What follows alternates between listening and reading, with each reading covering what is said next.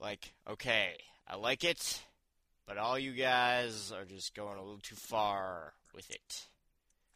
I just when Sam re- sent me the thing about someone doing Hunger Games inspired wedding cakes, I was like, "Whoa, That's wrong. that is so wrong." You, you're gonna have to explain to your grandkids what the hell that is. Yeah. I mean, was it Shirley Jackson that wrote the lottery? Like nobody did lottery themed wedding cakes. I'm betting someone's done a battle royale one, but probably not the Running Man.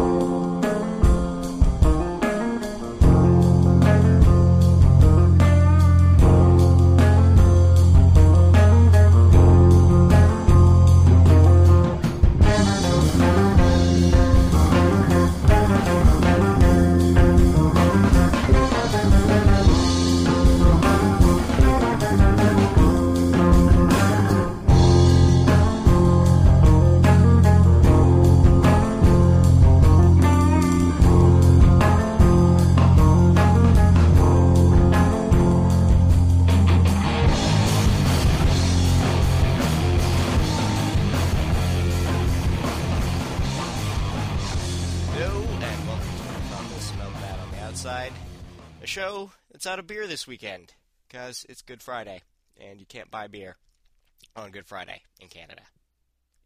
It's. This will be an experience. Sober. Should have made tea. You probably should have. Or you should have eaten fish and chips, which you can buy in Canada on a Good Friday. Well, Sam's dad made fish. There were no chips, though. Ah, well, so you got part of it. I'm Scott, by the way. And I'm Krissy. Yay, Krissy's back. Yay! Because we're talking about books, and Krissy likes books. I like books a lot. But yes, okay. Um, one quick announcement: LucasArts, you are now denied benefit of the doubt. You no longer have this. Star Wars Kinect seemed okay, and then I found out what the hell the dance minigame was, and now you're off the list. This means the only people I count on to do and to do good or better with the Star Wars property are Dark Horse Comics and Lego. That's it. This this is how little faith I have in Star Wars right now. Makes me sad. Uh, I, I'm still kind of laughing about Star Wars Kinect. It's like there are good songs from Star Wars you could use to dance to. You don't have to steal crappy dance music and rewrite it. Hell, you could pay better people to rewrite rewrite crappy dance music so it's Star Wars themed. You did not have to try to do that yourself. That is true. I mean, come on. Weird Al has been doing this for decades. Give him a call. I'm sure he'd be up for it. And you could probably have like made a open call to the internet and gotten something good. Yeah, that's the thing is that you know Luke, like George Lucas used to give free web hosting to Star Wars fan sites, and there were tons of just parody lyrics floating around out there. Some of them were not half terrible either. Yeah. What the hell, man? What the hell? But yeah, on to pick of the week, where I'm gonna mention Matt Stover's new book, Caine's Law. It's his conclusion to a tetralogy about this badass anti-hero from the future who travels to an altered dimension. It's kind of like your D&D fantasy world, so people can live th- vicariously through him via some stuff. It's reality te- television on steroids, basically. And the various conflicts of him being a complete asshole and realizing he's a complete asshole but still being an asshole. He's a violent jerk, and it's interesting to watch him triumph over other violent jerks.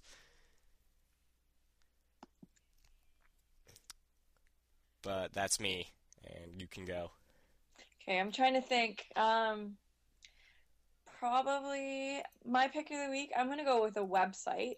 Um, I just discovered uh, Zen Pencils, which is um, when artists take uh, quotes from inspirational people like um, Carl Sagan or um, and then makes uh, cartoon strips on it. Uh, the Carl Sagan one is fabulous. There's also one with quotes from Apollo 14 astronaut who was just talking about how, like, when you get on onto the moon and you're looking at the Earth, that a lot of like the petty squabbles that are going on and like stuff between political leaders just doesn't matter, and all that matters is the Earth and taking care of it, and how he the astronaut wanted to go and like take world leaders and take them to the moon and make them look at it just to see like or to look at the earth just to see that you know like there's something a lot bigger than what we think about every day. So yeah. Zenpencils.com that's my pick of the week. Weren't the apollo 14 guys the ones who smuggled a nine iron along with them? I believe so. Does that undermine their position a little bit? They did um no i don't think so. I mean, if you had a chance to play golf or other sports with less gravity, wouldn't you take it? I suppose I would. Yeah. yeah. I just checked. Apollo 14 did, in fact, yeah, Alan Shepard did, in fact, smuggle a nine iron into space. Yeah. There you go. Yeah. It was, yeah. I I would have taken probably a baseball bat be pretty sweet. Well, the, the, the thing is, is you kind of have to play. You they they weigh the the capsule before they go. They're gonna know if you're over the weight tolerance, and then they'll make fun of you because they'll think you're fat. yes, that is true. But now they might not because it's politically incorrect to laugh at people if you think they're fat. Wait, wait, wait. Are are we really taken fat people off the list of people you're allowed to make fun of? Pretty much. Is is the list of acceptable targets down to the Irish and Catholics? Yeah. Dang. Yeah. I mean, yay for acceptance and tolerance, but sometimes you just need to laugh at people because they're weird. Yeah, sometimes you do. And um, just to to name drop, it was Edgar Mitchell's quote that was used for the one comic I was talking about on Zen Pencils. There we go. See, not the golf ball smuggler. No. He was too busy being like, damn, the earth looks awesome. Speaking of comic strips, um, I found a new one. It's on a Tumblr site. It's called Little League. It's like Justice League babies. They're like little grade school Justice Leaguers, and they go to school, and it's hilarious because six-year-old Batman is like trying so hard to be broody, but it's not working. Because he's eight. It's ridiculous. and apparently Wonder Woman has cooties. Yeah, one of my friends has a, a little league comic on her timeline. And it's hilarious. It's the one where Batman's complaining that he got sent to timeout. But then he realizes it's a brooding smorgasbord to be in timeout. If yeah, man. Rock on, tiny Batman. Rock on. Alright, but other things that are hilarious Hitchhiker's Guide to the Galaxy. Main topic, because this is episode 42, and damned if I'm gonna let an episode 42 go by without doing, you know, this series of multimedia craziness. Yeah. The laws of the universe might just be violated if you try to do episode 42 on something else. Yeah, it was like how I had to do episode 19 about the Dark Tower. Just could not go any other way which means I'm gonna end up Yeah. do- reviewing the movie for Backseat Quickies in like two weeks. but I'm okay with that. Yes. Okay. So Hitchhiker's Guide, written by Douglas Adams, in approximately every media format he could think of, by the looks of things. Mm-hmm. Started on radio, went to books, then TV, then the movie, a stage play, apparently. Really, I hadn't heard about the stage play. Apparently, it was only once or twice in 1980. Oh, that would explain why I haven't heard of it. That would that would do it. And then the video game, and then a comic book, and then a towel. because yeah, everything is awesome. And where do we want to start? Because we'll just hit we'll hit it. We'll we'll we'll sample the whole buffet and do different things. So we want to start with the radio or the novel. um, I don't know. I haven't really like. Oh man, this is gonna be like admitting that I'm not the best Douglas Adams fan ever, but I haven't heard any of the radio one. Okay, so the radio, like the, it's fairly similar to the book, the first two books. Some things get shuffled around. There's some interesting musicalness in the radio series, um, including like like the, the theme song was an instrumental Eagles tune. There, there were a lot of like th- this was apparently chosen because uh, it sounds futuristic, but also has a banjo in it. Interesting, futuristic, but with a banjo. I like. Because that that because that is just how Douglas Adams rolls.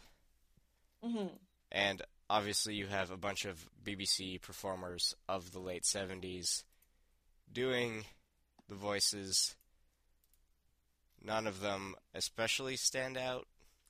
Like you got Simon Jones, Peter Jones, Rich Vernon, Stephen Moore, Mark Davey, Susan Sheridan, Geoff McGivern. Like, I think Geoff Mc, like Geoffrey McGivern is really the only one who's mm, famous, just because he's also on Blackadder and Jonathan Creek. So if you watch British TV, you probably know this guy. I watch British TV. I just don't watch the right kind. Th- There's more. To, there's more to British television than Doctor Who. Hey, I watch more than Doctor Who. I've been watching Downton Abbey, uh, Coronation Street, although that doesn't really count as TV, I don't think. I don't know what it is then if it's not TV. it's it's Coronation Street. That's what it is. And I've been Cor- watching. Coronation Street just stands on a, its own. Is that what you're telling me? yes. It just sort of osmosifies through your eyeballs. Well, it's ITV, so yeah. Okay, whatever. Moving on. I've been watching The Professionals lately, which is like this late '70s, early '80s British uh, anti-terrorist squad stuff. Good times. Yeah. There, there's a lot of good British television. You sh- we, I need to watch more Top Gear. All the Top Gears. I must have it. I love that Top Gear has reviewed my car. So now I know that if I was in a mall being chased by baddies in a Porsche, I could outmaneuver them. Yep. Very important. Also, it comes in green. This is true. And it's called a Fiesta. And who doesn't like a Fiesta? Fiestas are awesome.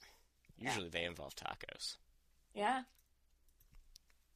And I'm pretty sure if I was surviving a zombie apocalypse in a mall, I could definitely outmaneuver zombie baddies. Yes, zombies.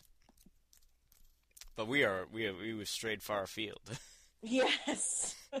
All right, so the books, which I guess most people read. So we get the first one, The Hitchhiker's Guide, and like the plot is very simple, but the book is rather longer than the plot would have you believe simply because Douglas Adams is not afraid to stop everything dead in its tracks to do a whole page setup for one joke. Because Douglas Adams never got rid of a good joke. Like if someone told him he couldn't do it, he just kept it somewhere, and then he'd find a place for it later. Which definitely comes up a lot in this series, considering that about considering how the third book got its start. Mm-hmm. And I read this when I was very young, and there were a lot, some jokes that just completely flew over my head because they're so dry. Yeah, I think I started. I tried to read it in high school, and I only got partway through it then. And I was kind of like, uh, I don't know. And then it was uh, in university that I tried it again, and I was like, this is the most amazing thing I've ever read. It is. Come on. Where else are you going to come up with the ultimate answer of everything? 42. And have books, awesome books, written by someone that what appeared in Monty Python. Well, no, he he did not appear. Well, he did, but he was mostly just a writer on the third series after John Cleese left. Yeah, but he had like two little appearances. Either so, way, he's still like the ninth Python. Yeah. Because there, there's a distinct ranking order where like Neil Innes is the seventh, and then Carol Cleveland is the eighth. The, like these jokes are still fresh, even thirty years later, and that's just astounding. Mm-hmm. That you know I can still flip through and be like, be listening to the rambling bit about Vogon poetry, and just still be laughing. yes. Oh yes. And that also makes me think about Dalek poetry. Oh dear. Because on Mock the Week, they did a bit and they were just they were talking about Daleks for some reason. I don't remember why. Oh, I think it was because they were talking about the Large Hadron Collider, and then some kid drew them a picture where like one of the hosts was getting like pulled into a black hole created by the Large Hadron Collider, but then somebody else was controlling Daleks. And then they started talking about Dalek poetry which would basically just be like, exterminate daffodils! And it was great. which is not quite as off topic as you would think, because Douglas Adams did write some scripts for Doctor Who. The best episodes ever, in fact. So. There you go. There we go. Because Douglas Adams did pretty much everything. yes. If he could do it, he did it and that's why he's awesome. Had science books dedicated to him. It's all good. But yeah, so back we were talking about the books, right? Right. and I think it's just there's something about these characters that you first set up that are just so crazy that you have um, Ford Prefect, which is a perfectly reasonable name not a mis- misunderstanding about the dominant species on Earth at all. No. No. Who just keep finds himself in the middle of all these grand and crazy mishaps, while he's really just looking for a stiff drink and a good p- bunch of people to hang out with. Yeah. He really is. And Arthur Dent, who's just the absolute perfect everyman. He just wants to save his house. Well, he just wants, and then he just wants tea. Yeah. Very British. Thursdays are very tricky. I think we've all had that feeling. Yes, in fact, I had that feeling yesterday. Thursdays. They're hard. I mean, and if you're going to open a book destroying the Earth, what better way to, what better reason for it than it's in the way of a uh, hyperspace bypass lane? Yeah. Really. And I mean, we had every chance to to protest and to like go look at the plans. We did we just didn't. And that one joke inspired a completely different text adventure that he wrote, where you had to, um, like, the whole point of the game was that you had to change your mailing address with some government department.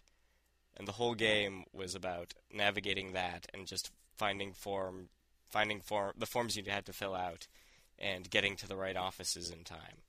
hmm And the game was hilarious, but also f- maddening, as is most as are most text adventure games. But other characters, you've got Zaphod Beeblebrox, who's just awesome. He just is. And not to mention Marvin. Marvin, the paranoid android, Yeah. who now will, who now just always sounds like Alan Rickman in my head. Yeah, me too. Which was honestly genius casting. That was probably the most genius thing ever. Well, and actually, there was a lot of genius casting in that movie, but I think Alan Rickman was probably the best. Probably the best. All right. Anything else do we, do we want to say about the first book? Nothing's coming to mind right now, on at least on my part. Yeah. All right. So next up, we have Restaurant at the End of the Universe, in which um, Zaphod, Zaphod, in his quest to figure out who is actually in charge of the universe, uh, flees. Uh, wh- wh- what's he doing? He, he's on the run from the law because he stole the a, a spaceship. So they go to a restaurant that is literally at the end of time, where they meet some food that very much wants to be eaten. Yeah, I like I like that they're unable to use the improbability drive because Arthur has jammed it asking for a cup of tea. Yes, it's trying to just figure out tea. And Arthur's just like, I just want a cup of tea. Yes, and then they discover that um, the man who runs the universe is just some guy who lives in a shack, and people show up and ask him questions, and they do what he says because he's apparently very smart, but mostly just sounds like crazy. And it's kind of sad when they like Ford and Arthur realize that the Earth will probably never produce the proper question to an- like for the answer. It's like, oh, well, I see. That's the great thing is that this ultimate question of figuring out what everything in the universe is really about is just kind of this minor subplot. that's true. It's more about what they're doing, and then that's just like, uh, oh, by the way, and then they discover they land on um, they get stuck on prehistoric Earth, where they discover that uh, the human race is not in fact descended from Neanderthals, but a bunch of um, unwanted middlemen and unnecessary individuals from some other planet. yeah, Like, the entire human race is a bunch of rejects. That's what you discover. And, and that that's the thing is that there's all these weird little turns of oddness that just ca you can't help but laugh at. And it's all very dark in a lot of ways, but you just roll with it.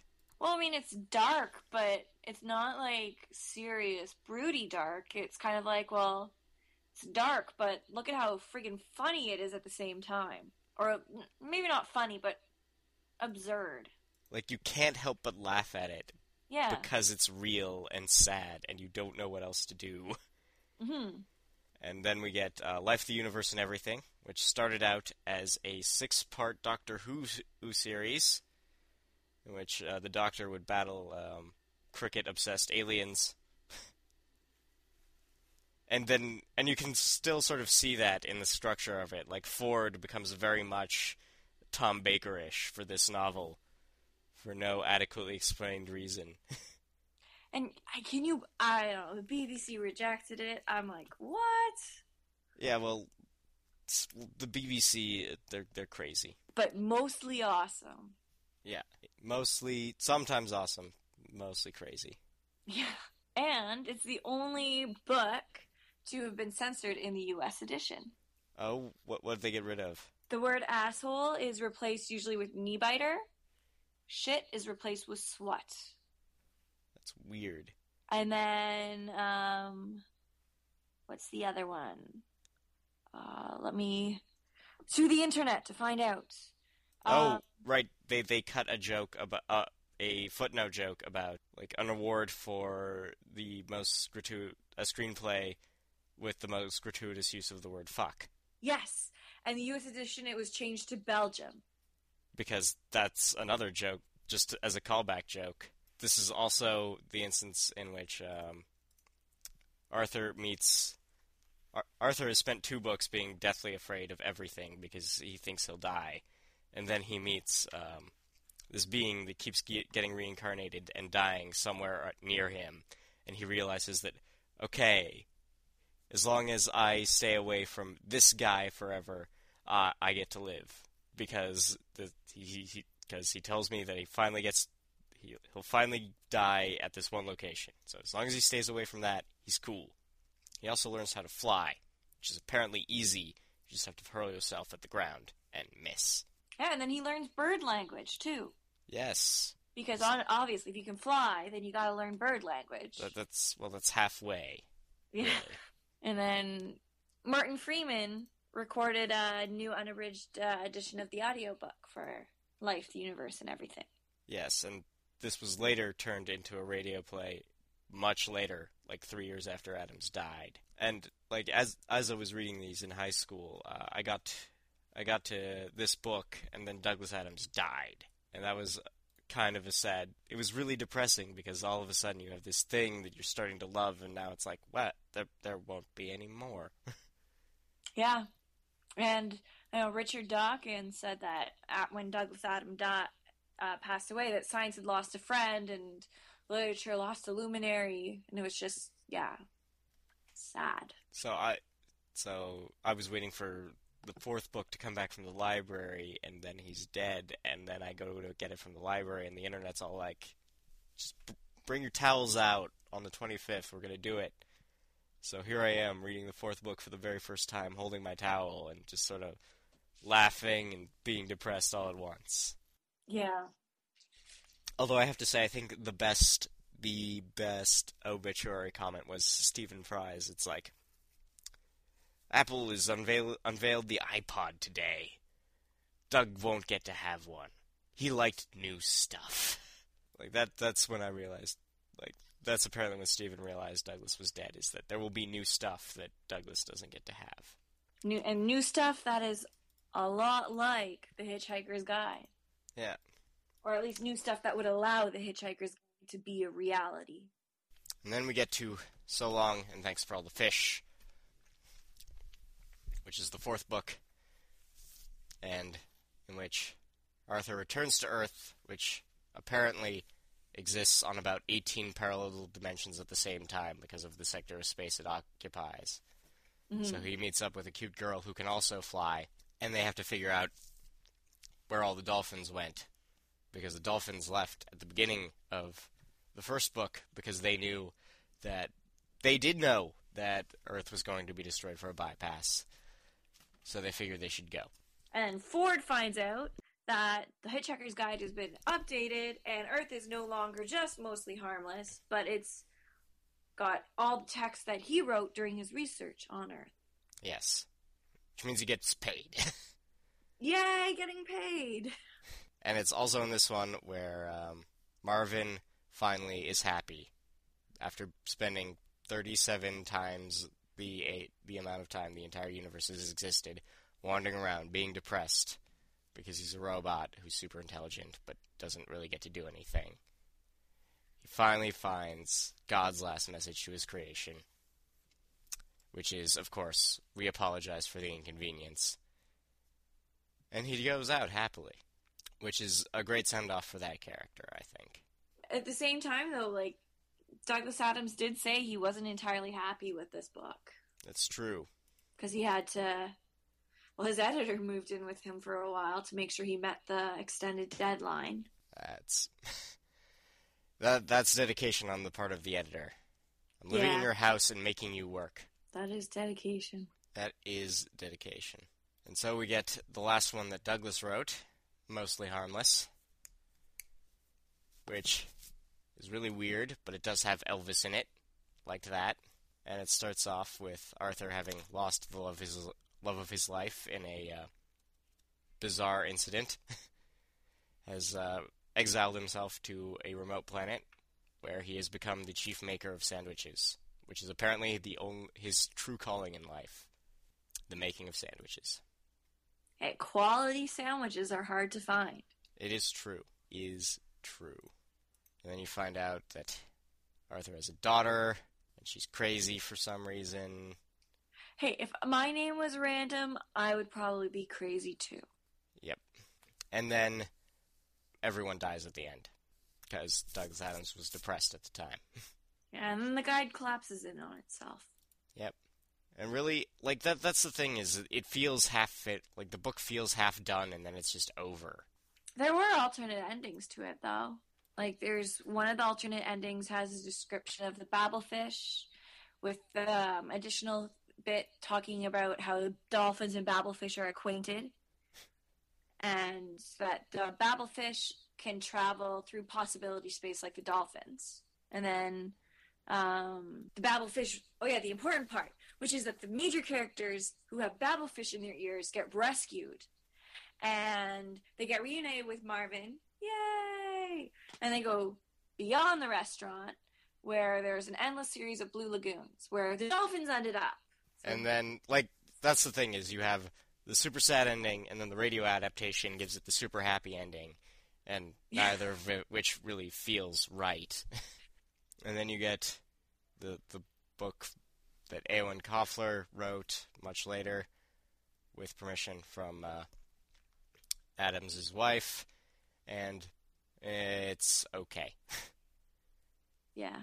Like, it's mostly just sort of taking that alternate ending as canon and kind of just hitting a lot of fan service points. It's like, oh look, that one guy from the second book, from the second book who had that one joke, he's back for no reason. And then Thor is back. And then every like it's just an excuse to revisit a bunch of old jokes rather than have new crazy weird jokes. Which is probably the biggest problem because Douglas was so good at doing things that were completely unexpected and in and and in another thing, it's just not quite. You you start to expect things, like you have a series that's so crazy and creative, and then you just follow it up with something that's not especially creative at all. Kind of missed the point. Yeah, that's what the internet is for. Fan fiction. it really did. It was fan fictiony without all the weird sex. Yeah. oh, internet, don't go away. Is a bit crazy. And there was a TV series that ran in the early 80s. It's actually really fun if you ever get a chance to see it. It's like there's something so cheesily charming and low budget about it. And it's the first case where we have um, Stephen Fry reading all the narration from the actual book itself, which is awesome. Because Stephen, because if you if you want someone to not panic, then it's Stephen Fry that'll do that. Yeah, and I quite like David Dixon as uh, Ford. He did a good job. That he does. What what what else has David Dixon done? I'm trying to think. Not a lot. To the internet. yeah, I'm looking, and it's like, wow, this he he has not done much. known for? Let's see. Uh, I don't even. I haven't even heard of any. Oh, I've heard of a touch of frost. He was mm-hmm. an episode of that. Looks like mainly he's just done a lot of like episodes of different things. He's still doing things though. Yeah. That's good. Yay. Most recently is The Magician's Wife. Well, before we do the movie, I, I feel we should mention the uh, the original Hitchhiker's Guide to the Galaxy computer game. Now, did you ever play this? No, I didn't. Oh, see that that's where you missed out on. Because this was like the the text adventure game of that to end all text adventure games, better than Zork. Better and, than Oregon Trail. Oh well, yeah, better than everything, man. Better than everything. Okay, so Tell me well, what I've missed out on. Well, okay. Like, it is sort of completely brain melting complex puzzles. Like, at one point, like, you, you can at any point inspect your inventory. And from the beginning of the game on, you uh, you have a, a list of things, and it always ends with that thing your aunt gave you that you don't know what it is, and no tea. And eventually, over, over the course of the game, you discover that you can have tea. You eventually convince the computer to make you tea, at which point you drop no tea. But then you can pick up no tea again and showed that you to a door that you both possess T and no T, which causes it to explode in uh, anti-logic. nice. And it was at this point that uh, Infocom realized that Douglas was the perfect person to write crazy, weird puzzles for adventure games, and had him do a few others. Like uh, one that you should definitely look up if you ever get a chance is Starship Titanic. Okay. I'm trying to remember I'm if looking... they remade this game because I think at one point they turned it into like a point and clickish kind of game on the internet, and I don't know if that's still around. Well, I know. Okay, so with my internet skills, um, to be got someone they have two edition like flash based editions of the Hitchhiker's info game that you can play online. All right, so I'm gonna link that, and you should all have to play it. You should. Yes, I will send you that link. Yes, I will send you that link now. Okay.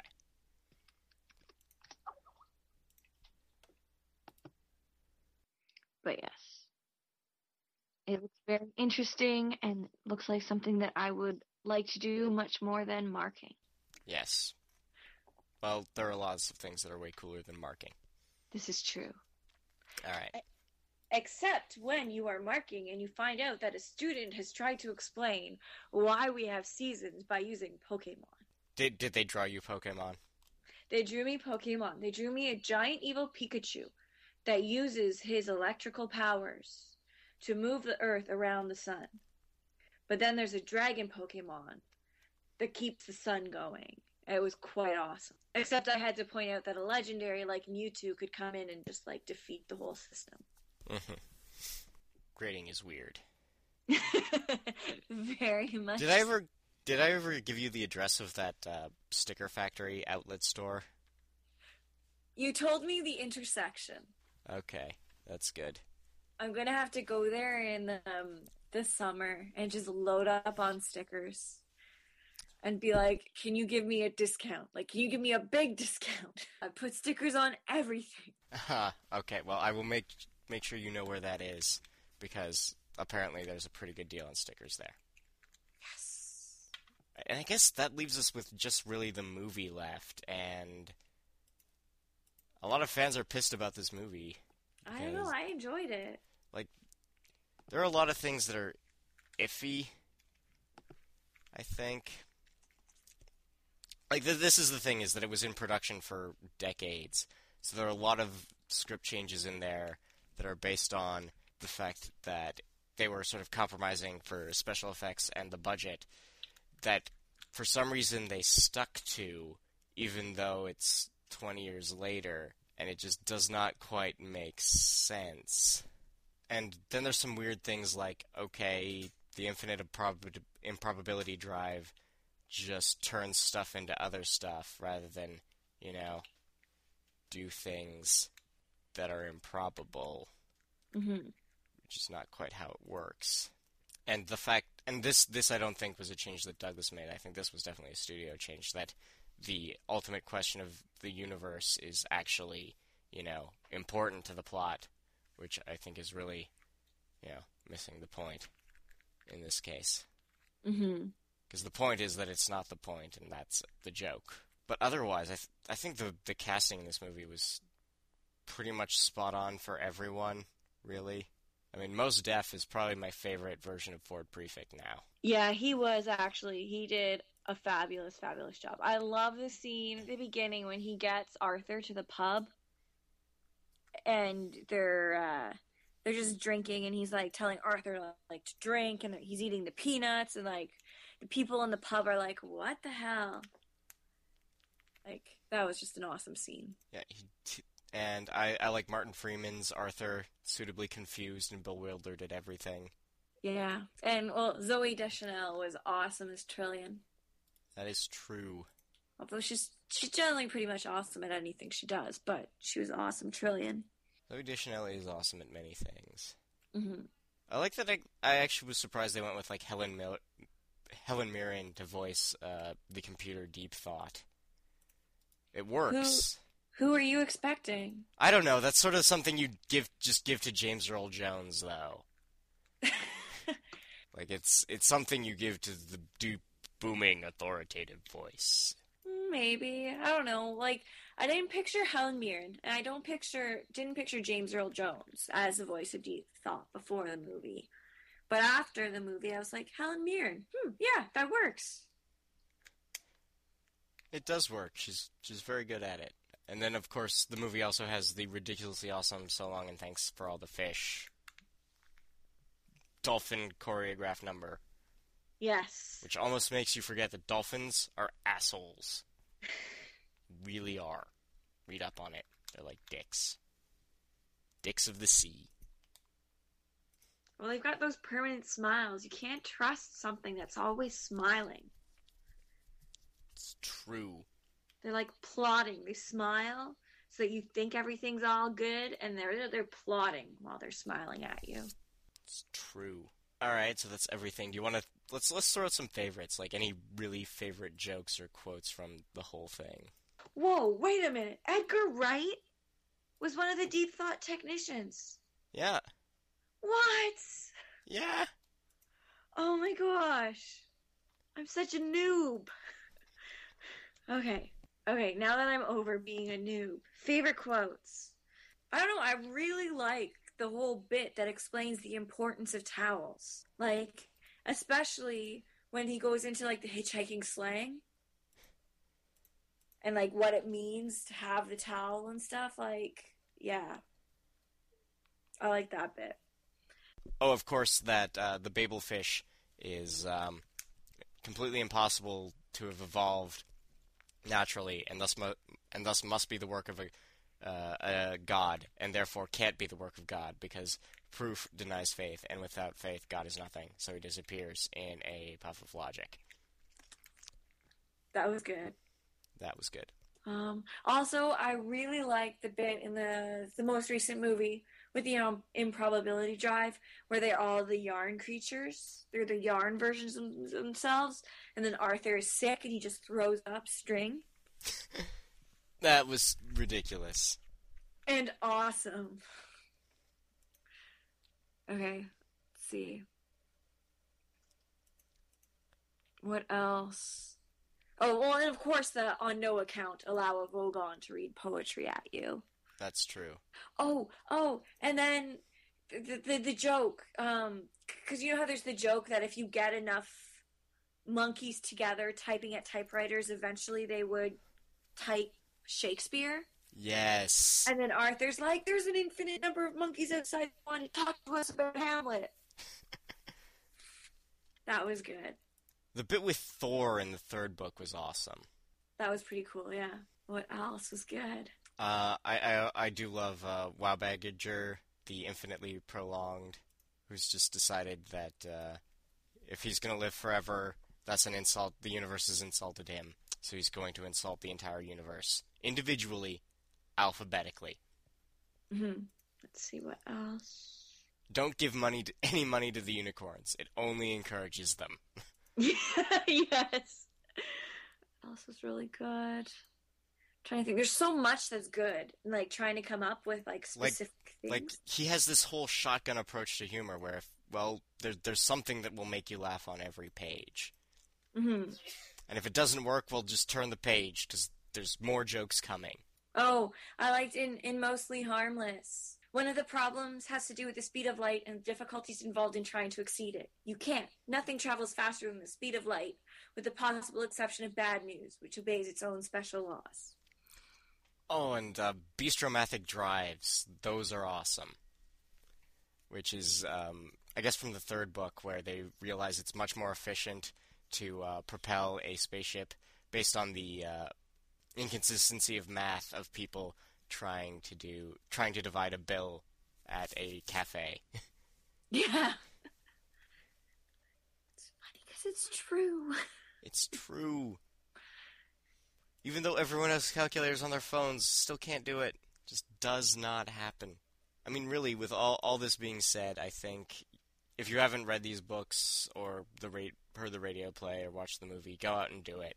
th- this this man's just a comedic genius, and you should read everything he's done because he's awesome. Yes, and then wear have your towel with you on May 25th. Yeah, and that that's and I think I can't think of a better way to be memorialized than have a bunch of random crazy random people carrying towels on one specific day of the year, just because you wrote a very funny thing about towels once. Yeah. I know my students are all going to learn about Towel Day on the 25th. It's very good. Just like they get the May the 4th be with you on May 4th. but yeah. really, what else are you gonna do on May 25th? It's not like there's any good holidays. You go to Anime North if you're in Toronto. Oh, I, I should mention, yeah, I'm going to be doing panels at Anime North again this year. So if you're in the Toronto area or even thinking about coming down, I'll be doing stuff. I'll post a schedule closer to the day, but you can say hey. And I'll be selling stuff at Nominichi if we get a table. Hopefully. Fingers crossed.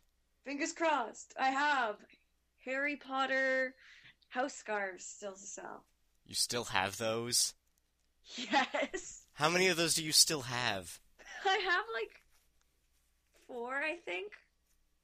Let's see. Wow. Yeah, I've got so many that were. I well, I was gonna sell them at Dragon Con, uh, Dragon Con one year in Guelph, and then I got really sick, and so then I couldn't go, and then so I still got them. I've got two Slytherins, a Ravenclaw, and a Gryffindor with a Gryffindor beanie, and I've got a bunch of Jayne hats too. Okay. So those will be there. Hopefully, fingers crossed. Fingers crossed. I don't remember if Nomi's being weird about fan created stuff again or not. I don't know, but there will also be, I believe, a friend of mine is going to be selling all the gravitation manga, so there will be that. Okay, and I must say, I must admit, when you said you had Harry Potter car- scars left, I figured it was like, all going to be Hufflepuffs that no one wanted. No, see, because I only made a couple of Hufflepuffs, and then they went, and I was like, "Bye, Hufflepuff," and then nobody asked, so I was like, "All right, That's that's a good way to roll. yeah." All right, I, I'm there may be some stuff of mine on the table. I don't know. There's some comics and things I might want to be divest myself of. Some video games. There's some comics and video games that I want to divest myself of, so All right, so this episode is probably going to be on the short side, but I am okay with that. I'm busy and tired and sick. I'll probably release a and sober. and sober. What the hell? But yeah, uh, I will probably release some sort of bonus episode next week just to be like, hey, that's that. And uh, you got anything else you want to say? um, Closing thoughts? closing thoughts. Send us out on. Well, the Huffington Post has, has listed Towel Day as one of ten cult literary literary traditions. Well, uh, it well, Towel Day is also one of the f- only holidays that uh, Discordians have adopted after uh, the uh, original schism, which is quite uh, astounding to get that many people in a religion based on uh, personal freedom and individual expression to agree on one thing. Yeah. Also, There you go. May twenty fifth is Geek Pride Day, which Towel Day and Geek Pride Day are like beautiful things together. Yes. Oh, National Tap Dance Day in the United States. Okay, it's actually kind of an important holiday if you're from Jordan, which you might be. If you are, have fun with that. Yeah. Oh, and oh yeah, because Geek Pride Day is to celebrate or commemorate the release of A New Hope. yep. And it's for fans of Terry Pratchett's Discworld. But yeah. I don't know. I just I've got rambling, but nothing really important to say. So it's probably a good place to end it. All right. Catch you all next time. Probably talking about a movie or something. I don't know. We'll see. Or some video games. Yeah, isn't Some there some like superhero movie coming out May fourth? Yeah, but that's still a ways off from this the release date for this. Okay. And we'll, we'll, we'll, we'll I I will think about something. Well, I will let people know. Alright. All right. Catch you all laters. Ah, I thought they smelled bad on the outside.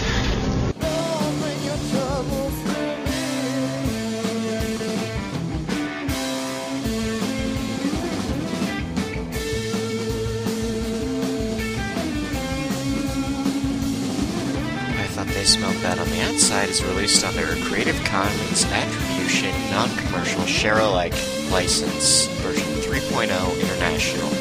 Check our website at sbopodcast.blogspot.com for contact information.